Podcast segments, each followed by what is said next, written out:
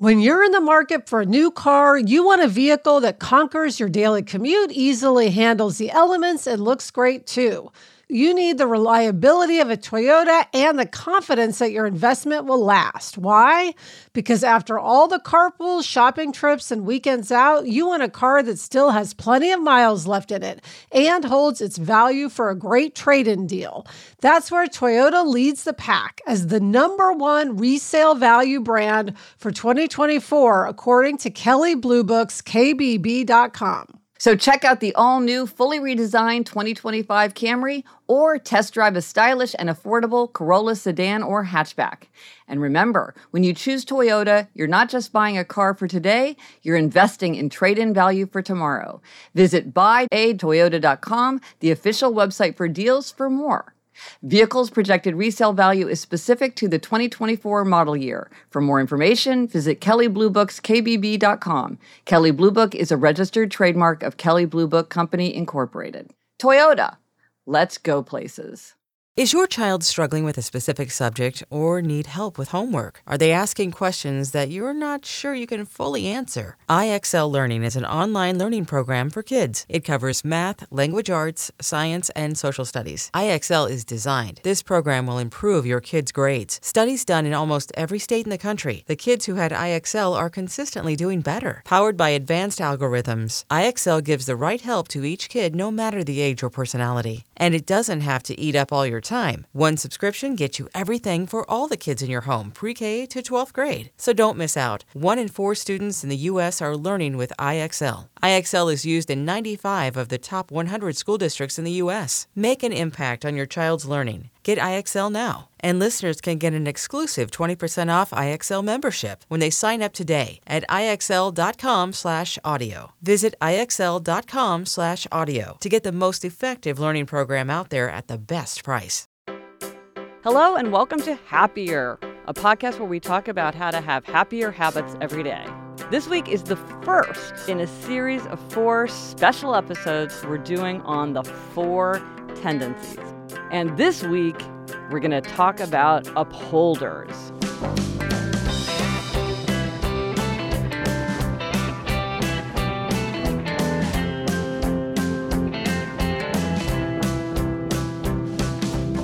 I'm Gretchen Rubin, a writer who studies happiness, good habits, and human nature.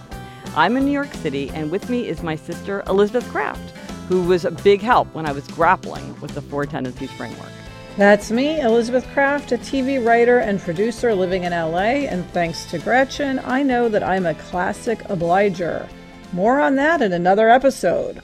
Today is the first day of our special Four Tendencies series. Very exciting. But first, Elizabeth, let's have an update on your novel writing. Oh, uh, I'm struggling with the novel writing, as we've discussed, and I do appreciate people writing in about it. Um, one person, by the way, wrote in and said she thinks I don't really want to write the novel, which was interesting. She thought if I wanted to, I would have done it. And I wrote back to her and I said, you know, as her sister, I have to say that I think you really do want to write the novel, um, but this kind of accountability through the podcast is not working, and so... Dun, dun, dun. It's time for Plan B, um, yeah, which we, we will figure out Plan B another time. I will say I took a big step last week, Ooh, though, what? which is I now have my book in a Google document, which was, you know, very, um, uh, to me, crazy because I don't understand Google documents. But now I can open it like at home or at work, oh, and good. I don't have to constantly be emailing it to myself. Um, so that's a big step. Well, that's the strategy of convenience, of the twenty-one habit change strategies. The strategy of convenience is one of the most powerful. So by making it more convenient, you're making it easier to keep the habit. So gold star. Now I just need to actually open that document. Step by step. Um, so now let's turn to the Try This at Home, the first Try This at Home of our very special series. So, Elizabeth, in my book, Better Than Before, my book about habit change, I describe this framework for dividing all of human nature into four categories. And so our Try This at Home is for listeners to take the quiz. This is the quiz that will help you figure out which tendency uh, fits you. And to take the quiz, go to happiercast dot com slash quiz to find out if you're an upholder, questioner, obliger, or rebel. Yeah, we've talked about this before in episode thirteen, which would be at happiercast.com slash 13. But um, just really quick, Gretchen, can you lay out what those four tendencies are? Right. Well, so the, the four tendencies are upholder. That's what we're talking about today. Questioner, obliger, and rebel. And so if you want to take the quiz, um, it's happiercast.com slash quiz, just quiz. Um, and what the framework is, is very simply, it sounds boring, but I promise it's interesting, is it has to do with how a person deals with an expectation. Outer expectations like work deadlines, inner expectations like the desire to keep a New Year's resolution. So upholders readily keep outer and inner expectations alike. They meet the work deadline, they keep the New Year's resolution without much fuss. And that's what we'll talk about today. Questioners, just so people have the whole overview, questioners question all expectations. They'll only do something if they think it makes sense. So they hate anything arbitrary or inefficient, but they'll do it if they b- buy into it. So they make everything an inner expectation. Obligers, that's what you are, readily meet outer expectations but struggle to meet inner expectations, like my friend who had no trouble running when she was on the track team with a coach and a team, but can't go running on the, on her own. And then finally, rebels. Rebels resist all expectations, outer and inner alike. They want to do what they want to do when they want to do it. So that's the those, that's that is it in brief. And a question I've had, and we've also had a lot of people ask this question, can you be a combination of more than one tendency? You know, it sounds sensible, um, but I really don't think that it that people are. I think that these are like ubiquitous, hardwired aspects of personality, and really, and they, and they vary in intensity. So some people are like super, super upholder, and some are less so. You know, some rebels are really, really rebellious, some not so much. So they, they're different intensity, but whenever people say, when, whenever people tell me they're a combination, I say, well, explain to me why you think you're a combination. And inevitably, they describe a situation where I'm like, no, you're squarely within a, a tendency. So, like, what's an example of that? Well, like, I went back to our high school, uh, what was our high school, Sun, it was Sunset when I was there, but now it's called Pembroke Hill, and to talk about the four tendencies. And one uh, senior said to me, well, no, I'm a mix. I'm I'm partly an upholder and partly a rebel. Because when I have a teacher who respects me, who I respect, asks me to do homework, I'll do it like an upholder without, I'll just do it, you know, no fuss. But then when a teacher I don't respect asks me to do something, I refuse to do it. Mm. So in that situation, I'm a rebel. And I said, no, you are one hundred percent questioner. Because wow. The questioner's first question is, why am I listening to you? And if they don't respect you, they won't do it. They won't follow your instructions. Ah. So, like, if it's a doctor, if if a questioner doesn't respect a doctor's authority or, like, judgment or credentials or whatever, they're like, yeah, I'm not going to do what you told me because I question your authority to tell me what to do. So he thought he was a mix, but he was actually, like, very... And often, like, upholders, obligers think that they're upholders, that they'll right. say things like, oh, I'm totally an upholder except that I can't keep obligations to myself. And I'm like, well, then you're an obliger. Oh, that's interesting. See, they all overlap. So everybody shares a quality with another tendency. So it can be confusing if you don't spend uh, like one hundred percent of your time obsessing about it the way I do. Uh, yeah. One other question, because this comes up all the time as well. Can you switch tendencies? Can you go from being an obliger to an upholder, which is what most people want to do? Well, yeah, that that's the one that comes up the most often. You know, I, this is one of these questions about, like, can you change your fundamental nature? Um, I, and my view is it's really, really hard to change your fundamental nature and probably impossible to change your fundamental nature. But what is possible to do and not that hard to do is to change your circumstances so that whatever limitation you're experiencing, you can offset it. And so you get the benefits. All these tendencies have enormous benefits. So you get the benefit of your tendency, and then you figured out a way to kind of work around any of the limitations.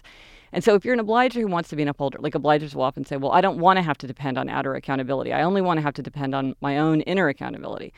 And my view is, like, you could spend, you know, so much time and effort and energy pouring into trying to change that aspect of your nature, or you can just give yourself outer accountability, and you'll get to exactly the same place with just a tiny percentage of the effort.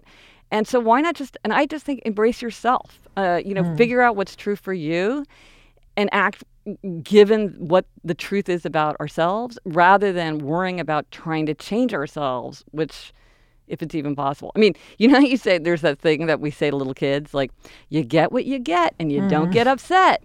And I sort of feel like it's that way with your own temperament. Like, just deal with whoever you are, right. make the best of it. Like, th- there's all kinds of things you can do to solve the problems that arrive from a tendency.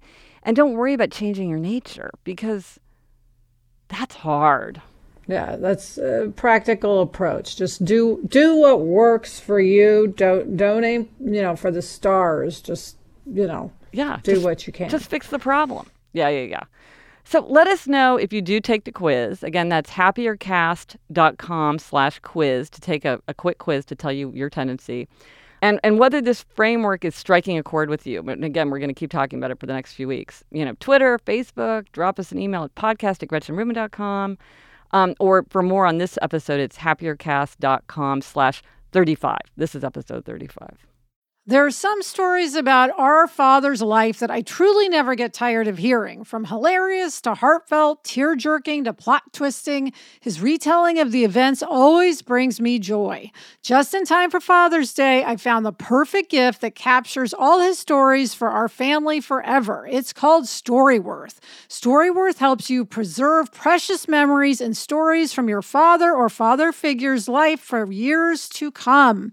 And, Gretch, you get a book of all these stories. And I love just keeping a book on the coffee table, and anyone from any generation can see a story from Dad, like what was his favorite toy or what was his first job.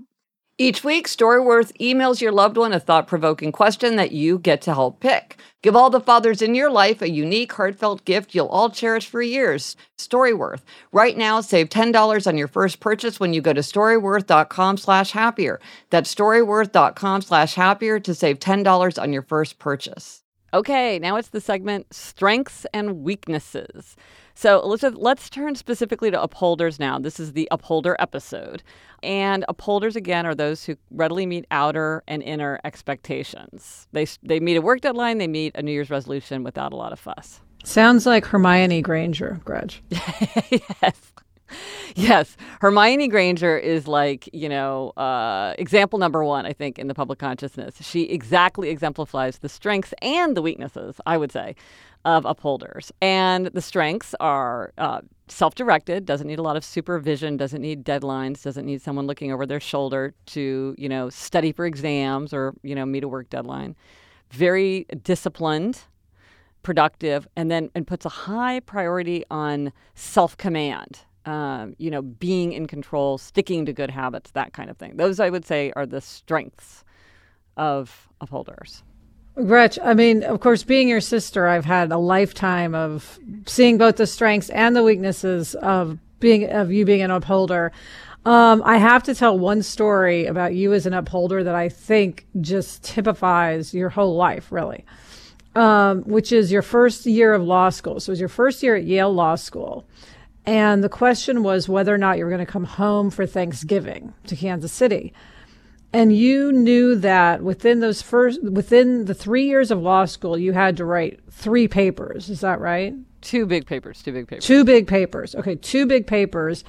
And you decided that you were going to stay at school for Thanksgiving break and write the first of your big papers to get it out of the way, which is, I mean, some most people, I'm sure, write them last semester of the third year that's what, both papers. That's what Jamie did, by the way.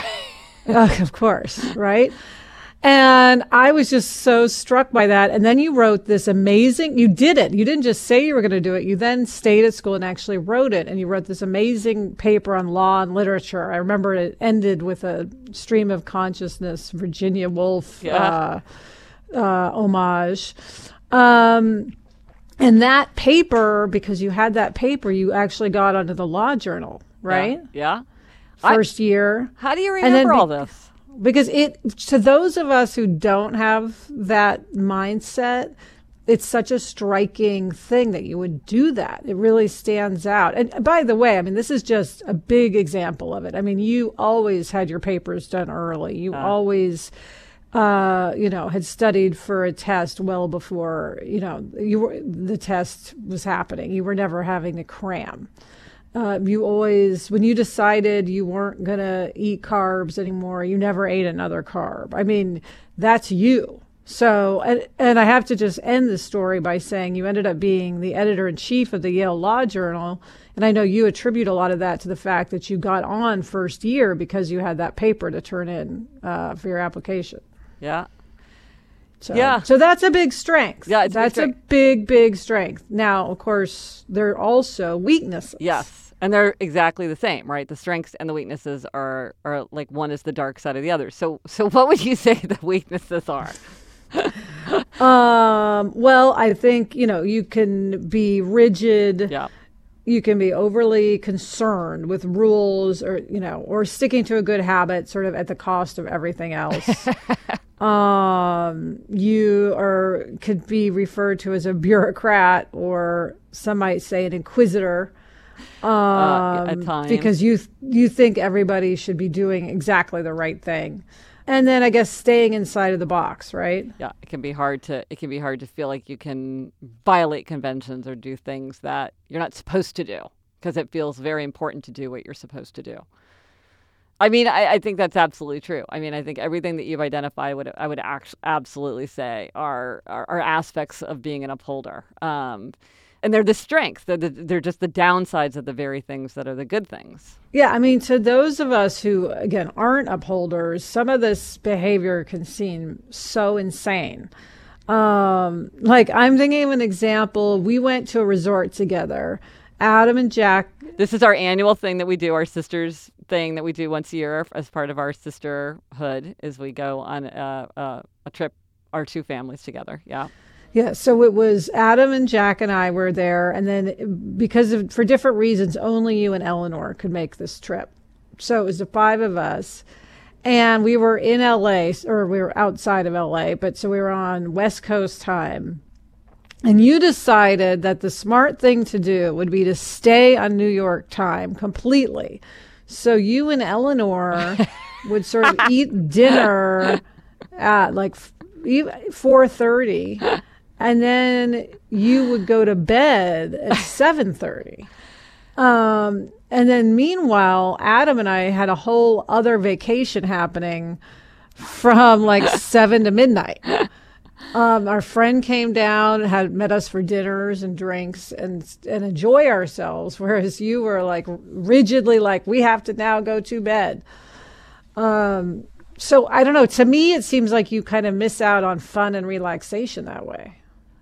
I totally take your point. I guess for me, it's because like the idea of like staying up to dinner when I'm just like sick with exhaustion and, and being so tired. And then we were there for like three nights, I think. And so then just getting adjusted and then coming back to New York and having to readjust. It just, but I agree. Like, I think it, I mean, I know when we go to Kansas City every Christmas, you get up super early given your time schedule and also your nature, which is more of a late riser, just to hang out with everybody. And I always appreciate yeah. that because I'm like, it's a real sacrifice for Elizabeth to get up out of bed just so she can be up and around and talking to everybody.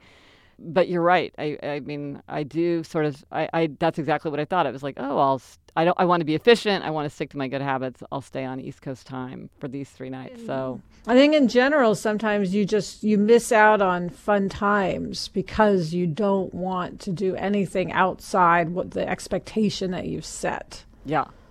But again, in your Be Gretchen, it wouldn't be fun for you. Right. No, that's the thing. That's the thing. Exactly. That's exactly right. Well, and here's another uh, weakness, I think, which is that I think upholders are very, very sensitive to criticism. Like they don't want to mm. do anything wrong. They don't want to violate expectations. They ha- they're very demanding. And so of themselves and other people, too, uh, which is another story. Um, and I've noticed one of I don't know if, if this has bothered you, but because we give ourselves demerits at the end of every show. And so we sort of criticize ourselves for some kind of happiness or habits mistake we've made. We've had several emails from people criticizing us for criticizing ourselves, which they right. clearly mean in the nicest way, being like, don't be so hard on yourself. Don't criticize yourself. But then I'm like, I feel so criticized for being criticized for criticizing myself. Right. Right. I can't. I'm like, oh, my gosh, I feel terrible. You know, I'm like, let it go. Let it go. They, they, it's nice. It's nice. They're saying a nice thing. Don't, you yeah. know, don't be so defensive. So I guess the thing to remember for all of us who are jealous of upholders because it seems like life is easier for them and they're so much more productive and tend to be incredibly successful, um, there are disadvantages to being an upholder as well. Yes, all these tendencies have big, big strengths and big weaknesses. Yeah, and of course I like pointing out to you the weaknesses. always in a very constructive way. Um, so now let's turn to striking patterns. So this is where we're going to talk briefly about a striking pattern um, that each that you see in the tendencies. Each each each tendency has its own kind of striking pattern. And um, and here I would say that upholders should watch out for tightening. And what does that mean? I love I love this phrase, striking pattern. What does tightening mean? Well, and this is something that might not be that obvious to people who are not upholders um, themselves, but it's something that upholder. I've talked to other upholders, and we're a small group, by the way. Not that many people are upholders, but, which explained many things about the world to me when I realized I'm actually on the freaky fringe of personality. Um, For a lot of people, I get the sense that when they're starting a new habit, they, they often start strong and then they gradually loosen, like kind of the, the expectations or the strictures loosen over time. Maybe not all the way, like maybe you're pretty much sticking to a good habit or whatever, but they tend to loosen up. I call that losing my will. I lose my will. But, you know, you're usually better off than when you started. Better than before. That's that's what's important. Um But what I've noticed about upholders is that often for upholders, rules get tighter. Like you mentioned before how I keep a very low-carb diet um, yes. and I eat very low-carb. Well, when I started eating low-carb, I was less strict about it. As I've done it, I've become more and more strict, which I think is an upholder pattern more than the other tendencies. I don't think they usually tighten like that. And I remember... Right, like you eat fewer carbs than Gary Taubes, who wrote the book that you yes. read that yeah. gave you the lightning bolt to go low carb. Yes, it's tight. It's tightened up on me. Um, and I remember talking to a medical student who was saying how when she was starting out, she she didn't review her notes before class. And then a couple times before class, she did she did review her notes before class. And she said, now, every time I go to class, I feel like I have to review my notes before class, even though I think that's not always the most constructive use of my time.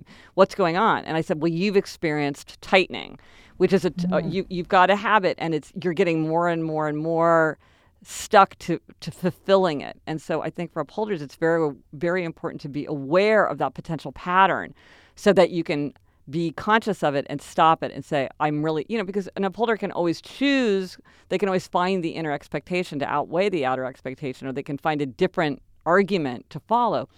But you have to be very conscious. So you're saying, well, I feel this impulse to do it, but I'm not going to do it because I don't need to, and it's not the most important thing, and I don't I don't want to let this tighten up on me because it can become choking if you... Yeah, do you ever feel like you're living in a prison? I mean that very seriously.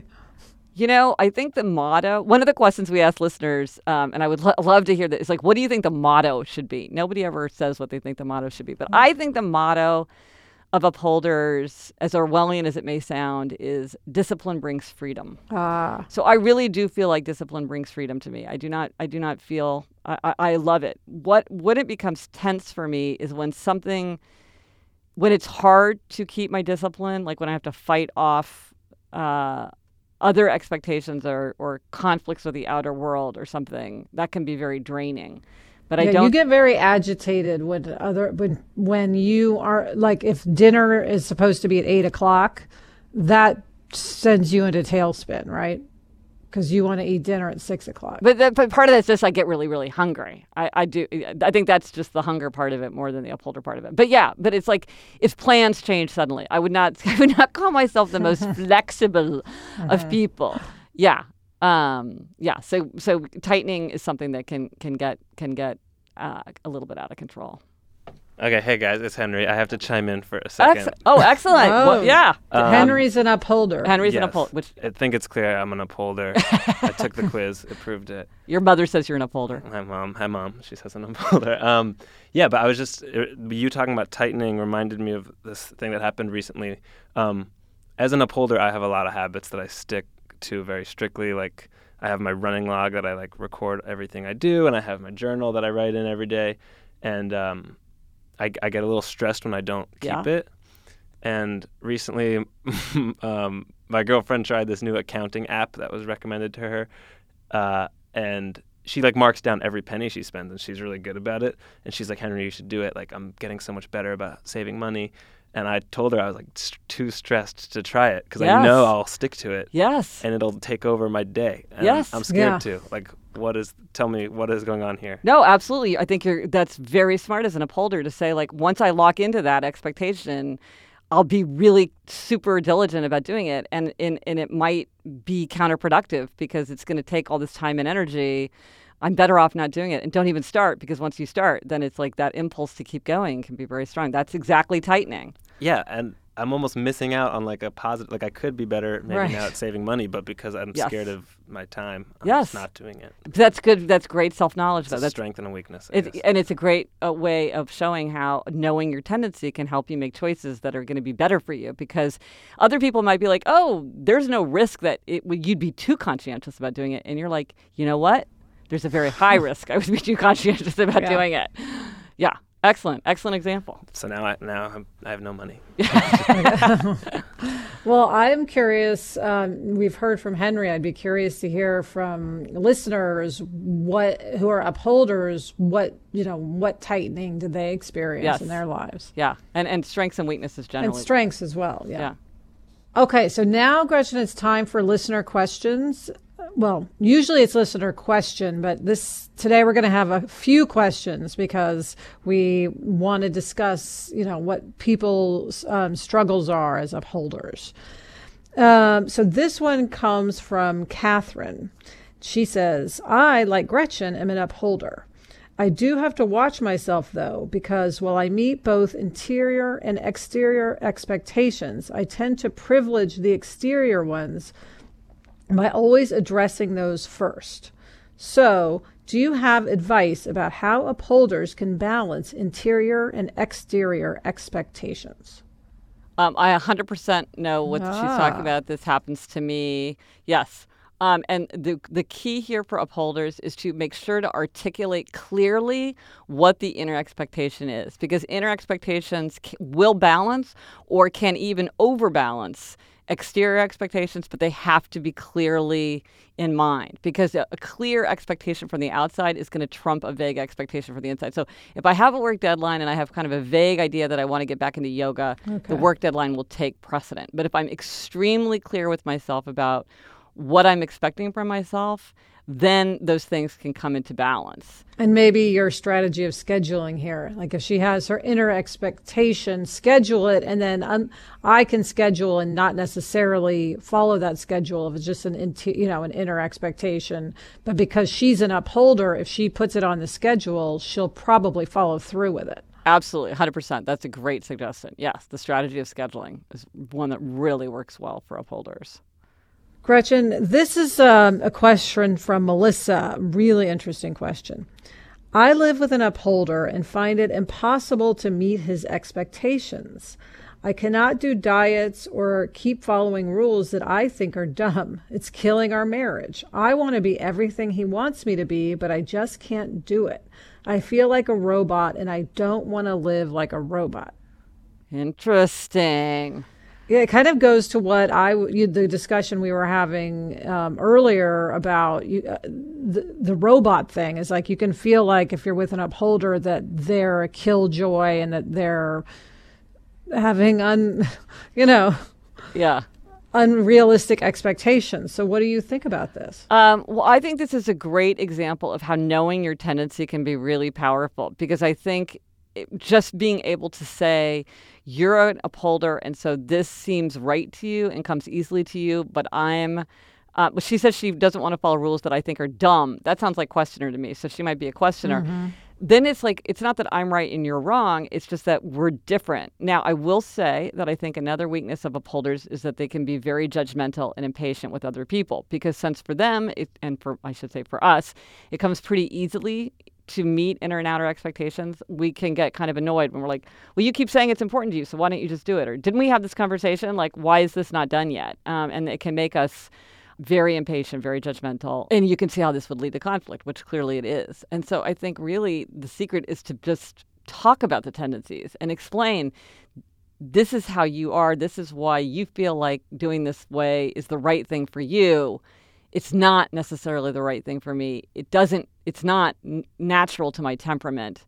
And it's not that you're right and I'm wrong, or that you're right and I need to change. because you're both right. Yeah, and I will say that I think since you identified these tendencies and realized that you're not like everyone else, you've become much more accepting of other people's habits and, and sort of just ways of being.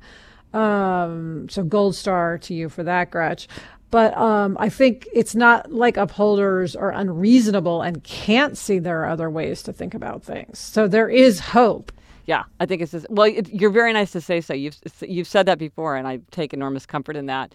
Um, and and I think you're right. It's just it's understanding it and, and talking about it consciously makes a huge difference. Um, because I think once you're conscious of it, it's much easier not to just lash out. So hopefully that will ease tension in that household. Um, and then let's just, can I, I just want to read this one because I thought it was a fascinating um, just kind of observation by an upholder and, and learning how an upholder can manage, can learn how to get where they want to go by understanding their tendencies.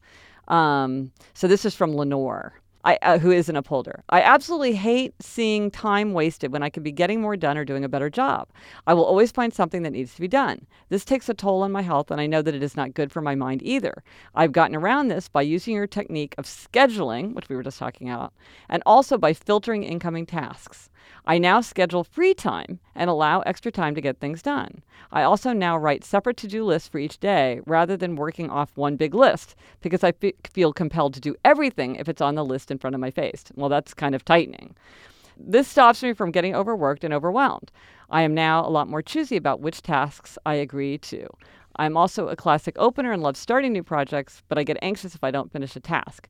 Now, instead of blindly signing up for more projects, I weigh them each against each other and also against my current commitments. These small changes have helped me tremendously. And so I think that Lenore is just pointing to the idea that when you know that you're an upholder, you can be looking out for the pitfalls or how your tendency can lead you into areas where you're not going to be your happiest, your healthiest, your most productive and creative, um, and figure out how to offset it using your nature. So uh, gold star. LinkedIn isn't just a job board. LinkedIn helps you hire professionals you can't find anywhere else, even those who aren't actively searching for a new job, but might be open to the perfect role. In a given month, over seventy percent of LinkedIn users don't visit other leading job sites. So if you're not looking on LinkedIn, you're looking in the wrong place. On LinkedIn, eighty-six percent of small businesses get a qualified candidate within twenty-four hours. Hire professionals like a professional on LinkedIn. I now work with a team, and I am here to say that finding the right candidate and hiring the right candidate is one of the very biggest and most important challenges to anyone who has a small business. LinkedIn knows that small businesses are wearing so many hats and might not have the time or resources to hire. LinkedIn is constantly finding ways to make the process easier. Post your job for free at linkedin.com slash Gretchen. That's linkedin.com slash Gretchen to post your job for free. Terms and conditions apply. Time for demerits and gold stars. And Gretchen, this week I'm up with a demerit. Ah, what is it? My demerit is, do you remember there was the blood moon a few weeks ago? Yes.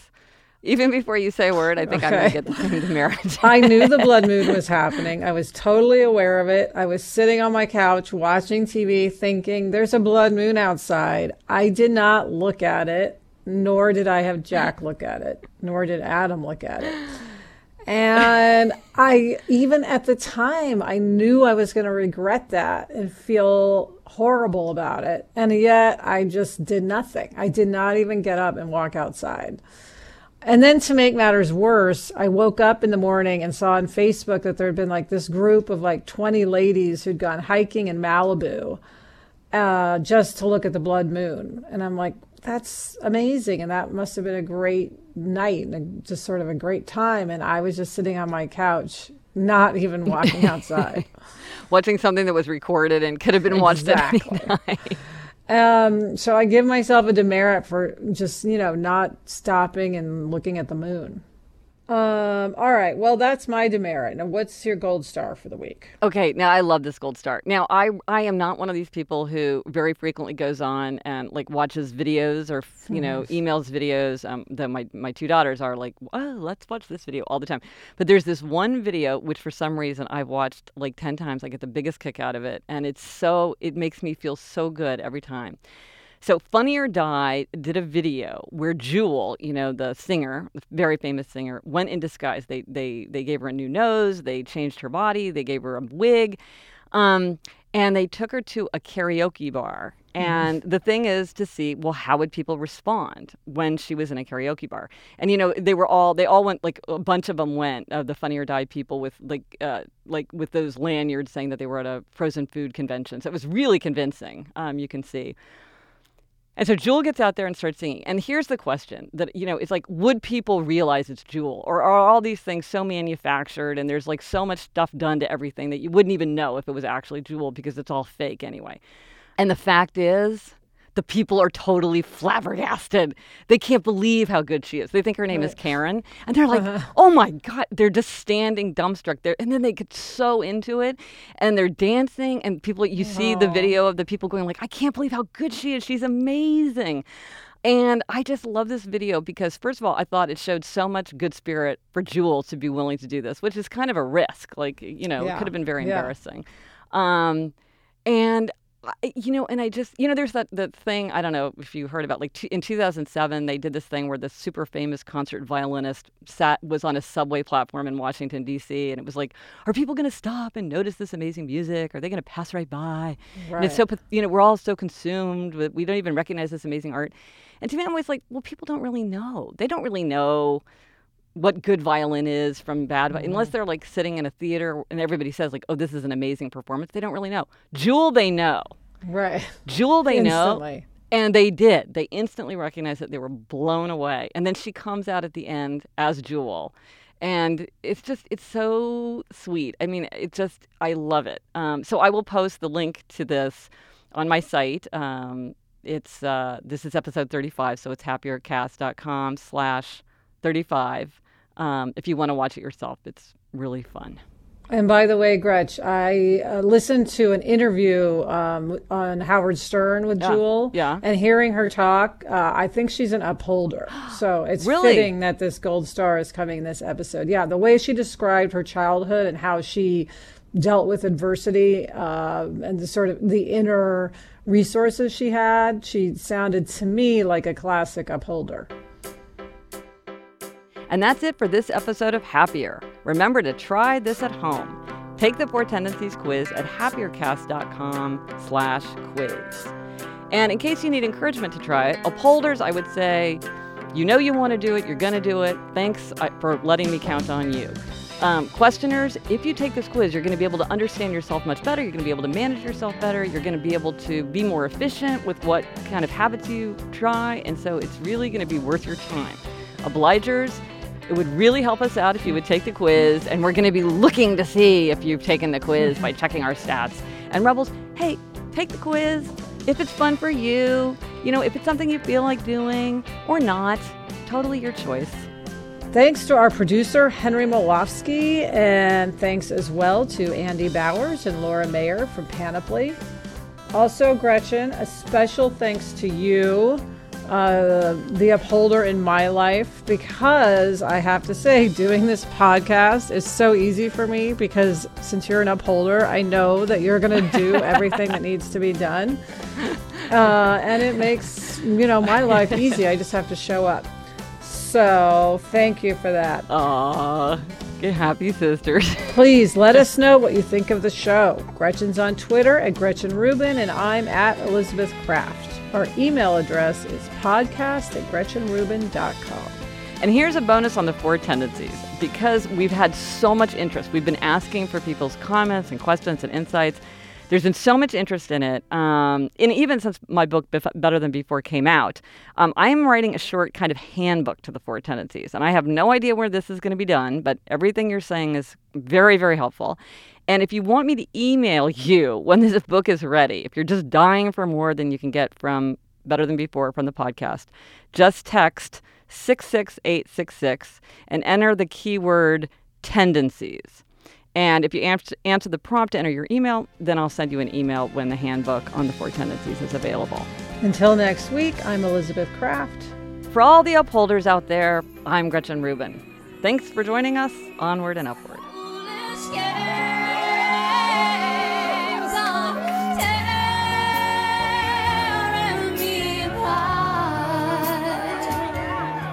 Every person was like, wow, that girl's really good. She shouldn't be here. Love is